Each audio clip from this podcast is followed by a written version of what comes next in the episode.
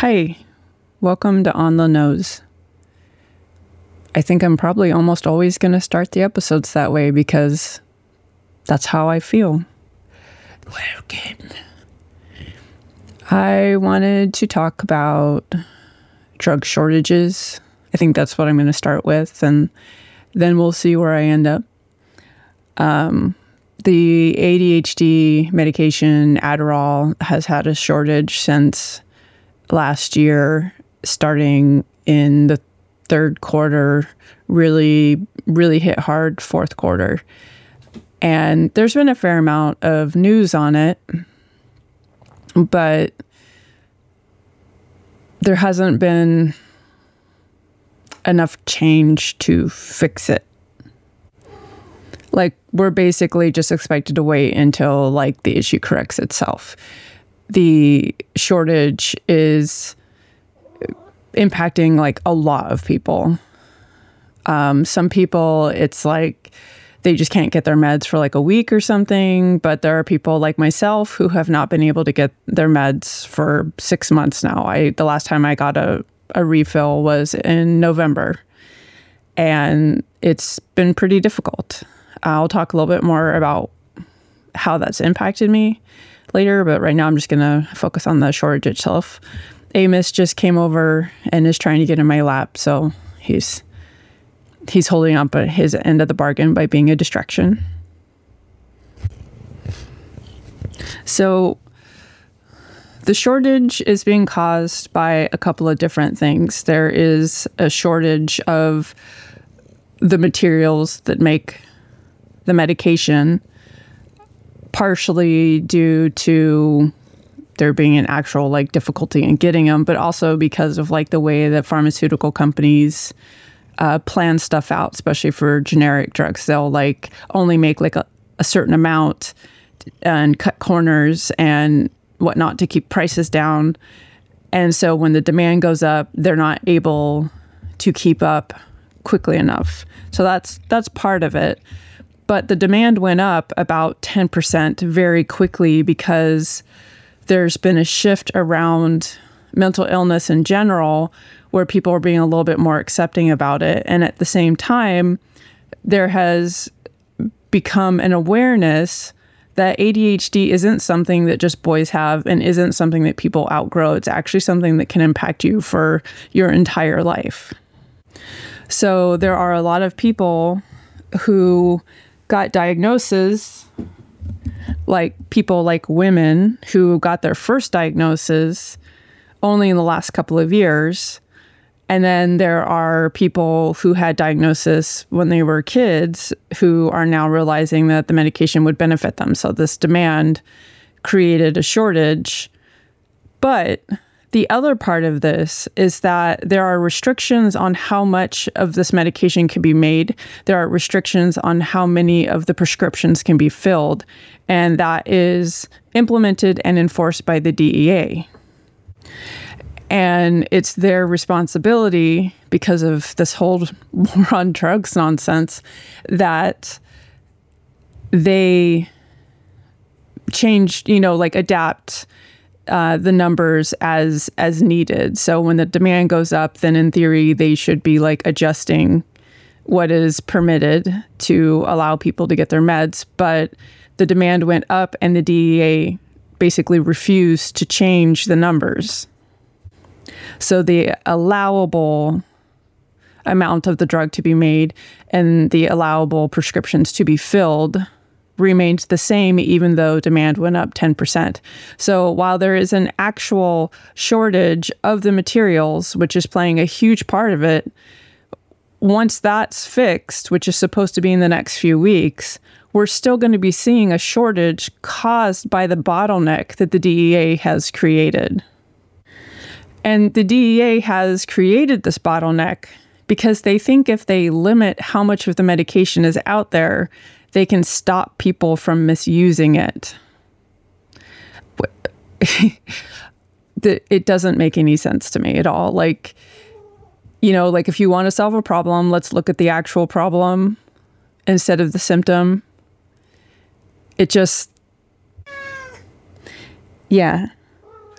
it's in, it's infuriating to me, and and it's a big can of worms. There's a lot of addiction in my family.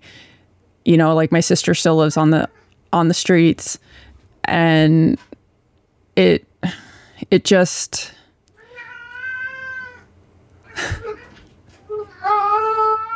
Amos has feelings too. um I just I just don't agree with them. I don't think that like limiting the amount of medication for the people who need it is going to solve the addiction problem. Because if people really want to get drugs, they're just going to get drugs, right? And if and if they can't get them in legit ways, then they're going to get them in less safe ways. And this is proven every single day by people ODing from horribly mixed narcotics on the street. I'm not I'm not going to go into that too much because I feel like just based on the people that I know will be listening, it's a little bit of a preaching to the choir. Um, but I do fully support full legalization of all drugs and using the money from that to work on the real problems. But as we know, we don't live in a culture where people actually want to do the work to work on the problems or to change things. We just want somebody else to do it. So that's not going to happen. One of the things I stumbled on while reading about the Adderall shortage, because like once a week I'll be like, oh gosh, where are my meds? What's going on? And look for updates. Um, was that you know there are other shortages that are happening and have been happening um, in in higher frequencies in the last decade. Um, I, should say higher and higher frequencies uh, in the last decade. And one of them that's gotten particularly bad in the last couple of months, especially, is cancer medications. There's a shortage specifically on four medications. Um, they're all injectables. And for the most part, the shortages are being caused by bureaucracy. Like, uh, FDA has like certain things that have to happen, and those things aren't happening. And so, you know, the manufacturing isn't happening. I read a couple of articles that had like sort of different reasons for the shortages, but one of the ones I read specifically said that about 50% of the medications um, are made internationally and they have to get inspections done by the FDA before that they can make the meds and send them out and they're having issues getting those inspections done and so that would that would be a pretty major bottleneck right there if manufacturing just can't happen but it sounds like there are some other issues as well feeding into the shortage so it's not just one thing i'm going to include some some links with the podcast so if you want to read more about these uh, you totally can so for me, how I've been impacted by the shortage. Um, I got my diagnosis about a year before the shortage. So I was only on the medication for about a year. And going on the medication was like being connected to myself in a way that I've never really been able to, except in very specific moments. Like, when I was on my motorcycle at the track and everything aligned just right, I would just have this feeling that I could actually think clearly and I could actually do the things that I wanted to do in my life. You know, and of course, it only existed in that moment when I was on my motorcycle where I couldn't do anything else. But when I'm on the medication, it's very similar to that without any of the pressure to stay on the road. but I felt like I was just starting to get to know myself. And after I started the medication is really when I started being creative. It's when I started making art. I started my shop. And since I've been off of the medication, I'm still making stuff for my shop, but I'm not making art as much. I just have a really hard time. The the medication it it, it like what I have pretty bad dopamine deficiency, and the medication helps with that. It helps flood the brain with dopamine so that the sensors can actually get it. Because uh, it kind of gets one of the parts of ADHD that's not talked about is basically that people with ADHD often have dopamine deficiency issues because when the dopamine gets released in the brain, it doesn't reach the receptors. That is the word I wanted to use, or I said sensors, but receptor was the word I wanted. So people with ADHD will end up with dopamine deficiency. And it's really hard to do stuff if you're not getting the dopamine that motivates you and kind of helps train you to want to do things. It's one of the reasons why people with ADHD work so well with deadlines and stuff is because it creates the stress, and the stress hormones kind of do the same thing as the dopamine. It's just not as healthy and it doesn't feel as good. But you know, when you work on something that you really, in theory, should enjoy, and it just feels like a cardboard box that you're chewing on, it sucks, you know? And with the meds, I just, I just experienced that so much less. I was able to do things like wash the dishes and feel like I did something because I got the dopamine. And I'm in my middle ages, I'm in my 40s, and these issues with ADHD tend to get a lot worse for women during the perimenopause, menopause stage of life because of like all the hormone shifting and stuff like that. So I think like when I was younger, I didn't have as many issues. I definitely had issues, which I'll get into, but it wasn't as severe. I was still able to take care of things. But over the last couple of years, it had gotten to the point that like I could barely get up to do anything. And it was so frustrating because I didn't feel depressed. I just felt like I wasn't getting something I needed. And then when I was reading about the ADHD and the dopamine deficiency and stuff, I was like, that sounds a lot like me. And then the medication just right away, like within the first couple of weeks, I just felt better. And even when I went off of it, I had a couple of months where it was not as bad as it had been, but I've like slowly been sinking into this this bleh, this puddle of bleh, uh, where the dopamine is difficult to achieve again. I think, you know, I have some routines like I'll play Beat Sabers or exercise like dance a little bit, and that can help me for a couple of hours. But I sometimes are am too fatigued to do that. Um, and nothing else really hits the spot. It just just doesn't. So I felt like I was in the first year of rediscovering myself, the first year of feeling like a person after almost a decade of just being incredibly sick and then like years and years before that or I never had the bandwidth to be creative because I was in survival mode. And then the meds got taken away. And it's been pretty hard. Like, it's like in the grand scheme of things, it's not this it's not that horrible. It's not as bad as not getting chemo meds, right? That's that's terrifying. People are dying because they're not getting meds. They're losing out on the opportunity to potentially get to go into remission and live a long time you know, and not having my Adderall, it's just it's just not as severe, but it's still really hard. And I can't imagine if I was working a job and then to have this tool, this um, adapting tool, you know, taken away, how hard that would be. You know, like I'm just in my house all the time. So, you know, it could be like a lot worse but I still feel like crap and I still would really like my meds. And I am really looking forward to when they're available again so I can get back on track and start making art and start figuring things out again.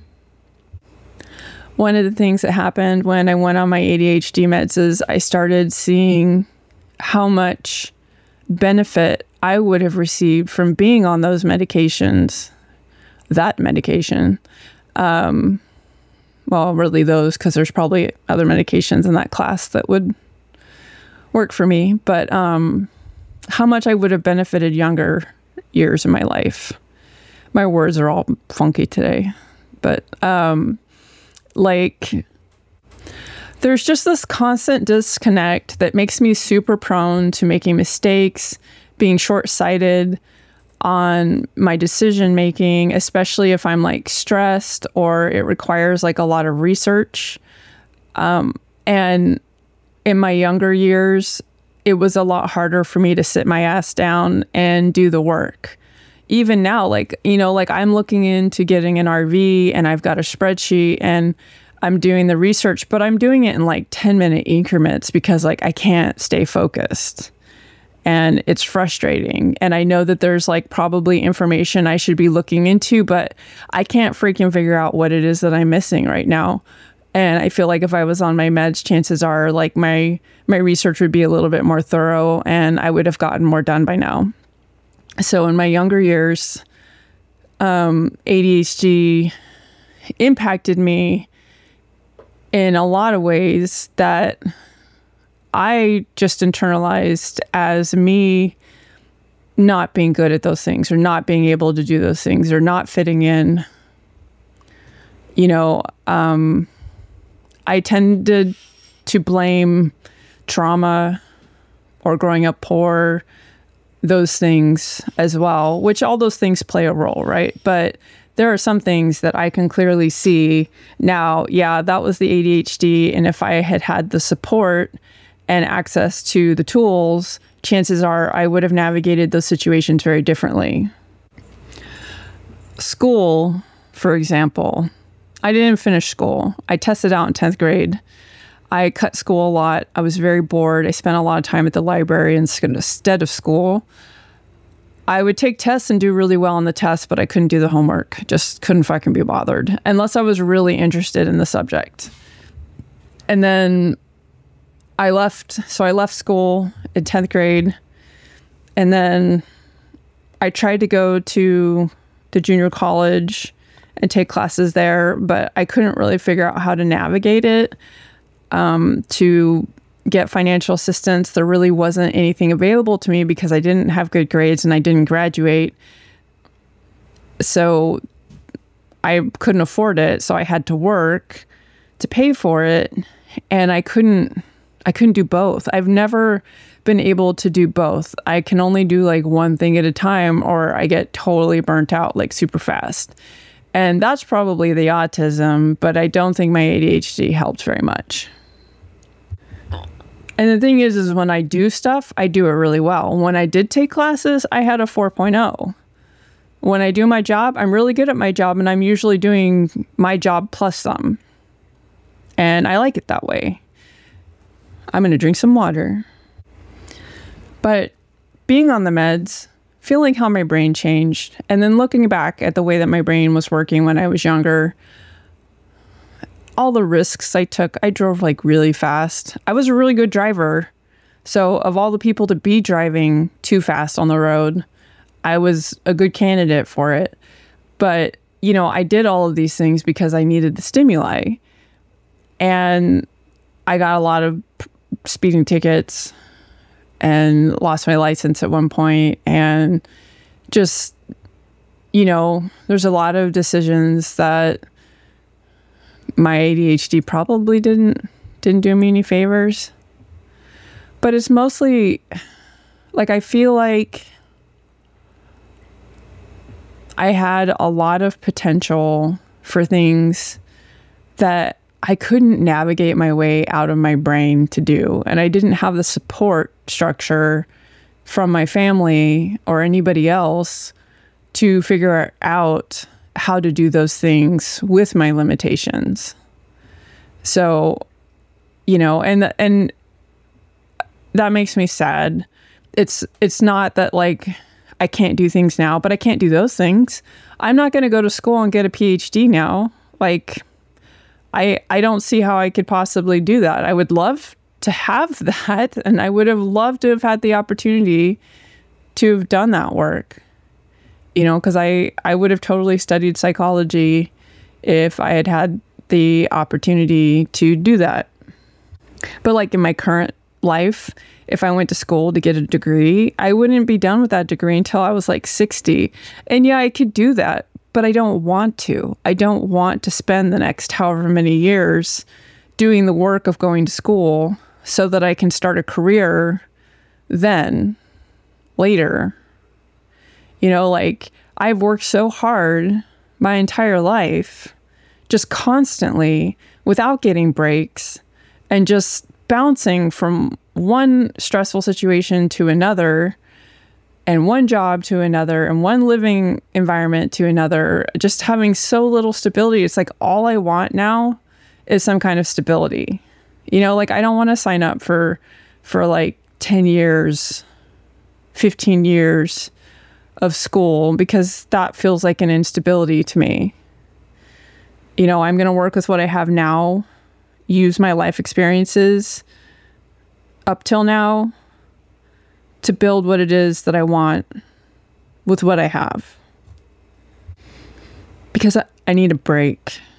I really need like a period of my life to just be less less survival mode. You know? And I there are so many things that have fed into my life being the way that it is, not just like the ADHD. I just think that that didn't that didn't help me like at all. You know, I don't think anybody was paying close enough attention to me when I was a kid to really notice or to help me or whatever. At one point, my stepmom tried to get some self help books for dealing with teenagers, and she was like, None of them apply to you. You're not like these kids at all. And I think, like, if she was alive and I was to like talk to her about the autism, she would be like, Holy shit, that's it. That's what it was that we were missing back then. But beyond that, I really, you know, even like teachers and stuff just kind of didn't really know what to do with me. As a matter of fact, like I had like one teacher who took like a strong interest in me in 10th grade and she was definitely neurodivergent. She was like one of the weirdest people I've ever met. She was really awesome and she was really strict in her class and also really intolerant of people who like pressured other people to fit in. She was just like, no. You know, like the first day of class, she like showed off that she could she was ambidextrous and could like write perfectly with both hands at the same time and the left side was mirrored of the right side. It was really cool. And she was like yeah i don't i don't put gas in my car. My husband does that for me. It's just something i don't do you know like just straight up like she's got this quirk and that is the way it is like I, I really liked her and she worked with me i was like i don't want to do the work that you're giving us it's like I'm like way ahead of that. And she actually like worked with me and she gave me like work that she gave the classes she taught she taught at the junior college instead. And then the deal was I had to teach her how to use a computer in trade for her accommodating me basically. So I think she got the better end of the deal because I got more homework, but I don't know. It worked really well for me. And if I had had more teachers like that, I might have stayed in school her class was one of the only classes I didn't cut. Like 10th grade, I cut first, third, fifth. And then I came to school for second, fourth, and sixth.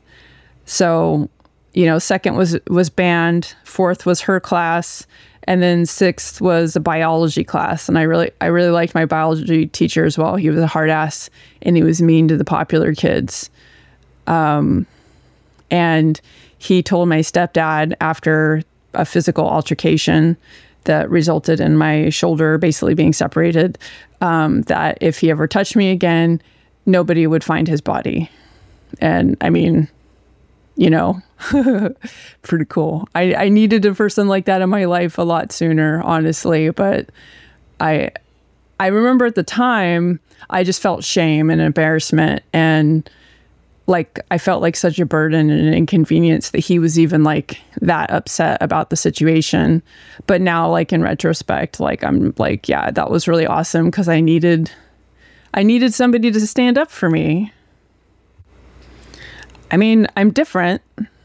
Just enough different that I have to stand up for myself all the time. It just gets so tiring and it's really nice when other people can do it too. I mean, it's I, it's one of those things that I feel like we should do for each other. You know, just speak up, say something. Like we should normalize that instead of normalizing being silent. Gosh. So I wanted to do a little bit of a follow up on episodes seven and eight, which were about like the financial impacts of like health issues and then the stress and stuff that I'm going through because I was saying that I really want to work to the point that I'm or work to get it to the point that I'm okay, that I'm breaking even uh, in my current living situation. And now it looks like my current living situation is falling apart. The environment that I'm in is not particularly safe for my health, both physical or mental. And I am going to be looking at changing the living situation. Um, by the time this posts, it will probably have already happened unless I change the order of episodes, which I kind of thinking about doing actually. But I just want to say like if you see my stuff on social media, like for my shop, my Patreon, you know anybody who might enjoy it or might be interested in what I'm doing, please share. Please share. I am not going to do a GoFundMe. I'm not going to ask for donations. I want to trade. You know, I just, I need help. I really need the help. It feels awful to admit that, but I need the help. And when I say that I need help, what happens is people get all, well, I don't have any money. And they get all like, you know, defensive. And like, one, don't put that on me. And two, there's lots of ways to help. If you don't have money, if you can't support, I mean, my Patreon has a $2.50 tier, right? Like, pretty much everybody I know, except for me and a couple other people, can afford at minimum $2.50 a month, right? They just, they don't want to. And, and that's fine. They don't have to. But I'm not asking like for a lot of money. I'm asking for lots of people to do a little bit so that it adds up. And if people can't afford to help with money, they can afford to help by sharing, by supporting me on social media, by looking for my stuff, going to my accounts and sharing, reposting, retweeting, sharing, whatever the word is for getting stuff out. You know, like that is kind of everything. I mean, it really is. And it helps like a lot and it means a lot to me. And that's what I'm asking for. I'm asking for support. I'm asking for it to feel like people care about the situation enough that they want to help me change the situation and then using the power that they have to do that by sharing my stuff. You know, help my business grow by sharing it. Would I love it if if, all these people signed up for my Patreon? Yeah. Well, it'd probably freak me out, honestly. But I would also love it. but it's not what I expect. I'm not expecting that, like at all. But it's so disappointing when I look and there haven't been any shares for my shop. I'm not getting engagement on my shop account on TikTok, and people aren't reposting. You know, I'm getting the most support on Twitter from people I just met like a week ago or two weeks ago who are like retweeting my stuff. Uh, I don't know how far that stuff's going, but like, I don't care. I see the retweet. I'm like, that's freaking awesome. So, you know, right now it would make a really big difference. So, like, lean in a little bit. Help me get there. And if you need the same, tell me. You know, we can't trust the algorithm to show us everybody's stuff. So, like, I don't assume that people aren't supporting because they don't care. I actually assume that people aren't supporting because they don't see my stuff. But when I do see people liking, but they don't comment and they don't retweet or repost or whatever, I'm like, okay, now I've noticed that you're not, you're just liking, which doesn't do anything for the algorithm. But if I don't see any action, then I just assume that the person never saw it to begin with because the algorithm is the algorithm. I don't know like how you think about the algorithm, uh, I'm going to say the algorithm, you know, like in general, even though they're all, they all have their own personalities. But I think about the algorithm as being like the ocean. There's this sort of core that moves in a very particular way that you can sort of predict. But that core is also constantly being impacted by all the bodies of water that are feeding into it, and the winds, and the boats, and just yeah, earthquakes and like everything. And I think the algorithm is very much like that, especially like TikTok. TikTok very much vibes like that for me. So like people will be like, "Oh, I think I'm like shadow banned or whatever." And I just it's just it's just the algorithm. Like if people start behaving a certain way because content changes, you know, the algorithm shifts with that. And then they update the algorithm on a regular basis. And it's really obvious when that gets rolled out because everybody's views and stuff drop and then it slowly builds back up to where it was before. Um, it's like the algorithm gets shifted and then it needs to kind of collect data again and get back on track. So, as frustrating as it is for me to deal with the algorithm, which buries my stuff a lot, I, I kind of think of it as like I'm like on a raft in the ocean and I don't even have a paddle. I just really don't have control. You know, some people they have power boats or sailboats. They you know, they've been pushed far enough into the algorithm that they have more tools and just have a little more whatever. But in the end, they still only have so much control because it's the freaking ocean, right?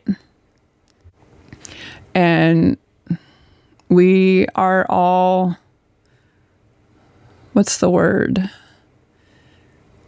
i don't know what the word would be there but we're all basically sort of adrift in the in these algorithms and there's a lot of superstition around how the algorithms work and shadow banning and spam liking that I have seen absolutely no supporting evidence for. And I find it really interesting that people don't see the patterns that I see in how things work, you know, like spam liking. You know, the, the whole entire thing with spam liking is if you had a bot coming to your account and going through your account and liking your stuff at a super high speed, you're you would get punished because the system recognizes that there's a bot doing bot things.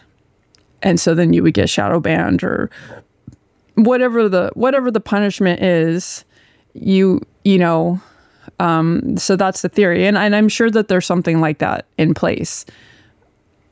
But somebody just coming to your account and liking a whole bunch of stuff and they're actually watching your stuff does not hurt your account.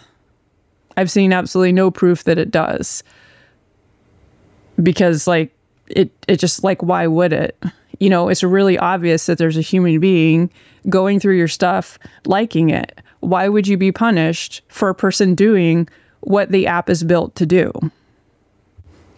Like it would be nice if people commented on occasion and didn't just like just because it's nice to have the interaction. Uh, in my experience, when people have come through and quote unquote spam liked my stuff, they actually do it like every 10th like or whatever, they'll comment on on something. I've never had anybody just straight up like all my stuff except on Instagram. And again, I don't think it hurts anything. It's just another little tiny little drop in the ocean of of like emphasis on my account, you know, for the algorithm. Like, there are definitely some things that seem to be true, like posting a certain amount of times a day, spreading out your posts, things like that seem to have an impact and can can matter. But for me, I tried doing that and what happened is all of the engagement that I got got spread out on the posts. So it was like recommended that you post like 3 times a day and so I would only get so many views and so many likes per post. And if I post just once a day, I get the same amount of engagement that I got on those three posts just on the one post. So I'm like, okay, I'll make the content, I'll make it last longer so I don't have to make more content. and still get the engagement. And that's how it's worked for me. But I do I have talked to people that it works differently for them.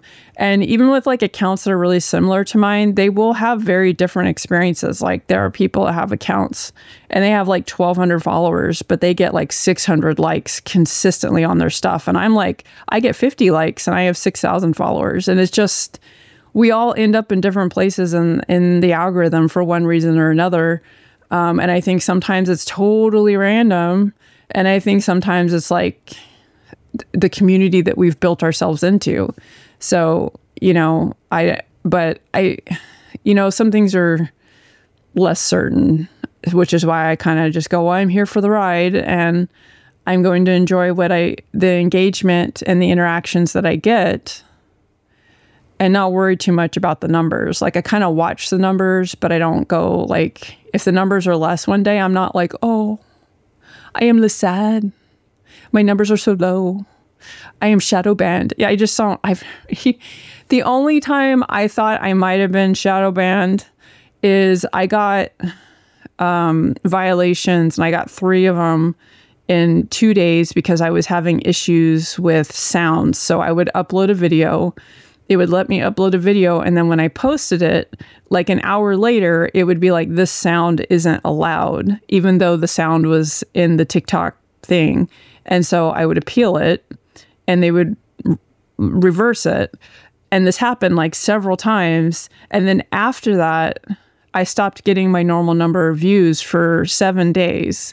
I was getting like 30 views and was like, okay. So I definitely felt like I was in the timeout box. And it has been established on TikTok if you get in trouble, even though you appeal it and they will reverse it, it still counts against you, which is kind of rude. I mean, that's like like being a parent being like, well, you annoyed me that one time. And even though I was the one being easily annoyed and what you're doing wasn't actually a problem, I'm still going to hold it against you. You know, it's kind of toxic. But anyway, I kind of like, I shifted, I shifted topics. And that's okay. That's okay. I'm going to, I'm going to leave it. You're going to get it. But I think that's it. I hope you guys have a good weekend and that you enjoyed listening. And if you have any questions or I don't know, things you want to hear me talk about, or you have any comments, please send them to me. I don't care if you text them to me or put them here or email me. Uh, I do have an email address for the podcast. It's on Linos, all one word, at leighe.com. So L E I G H E com. So yeah, like you can contact me and let me know some things. Okay.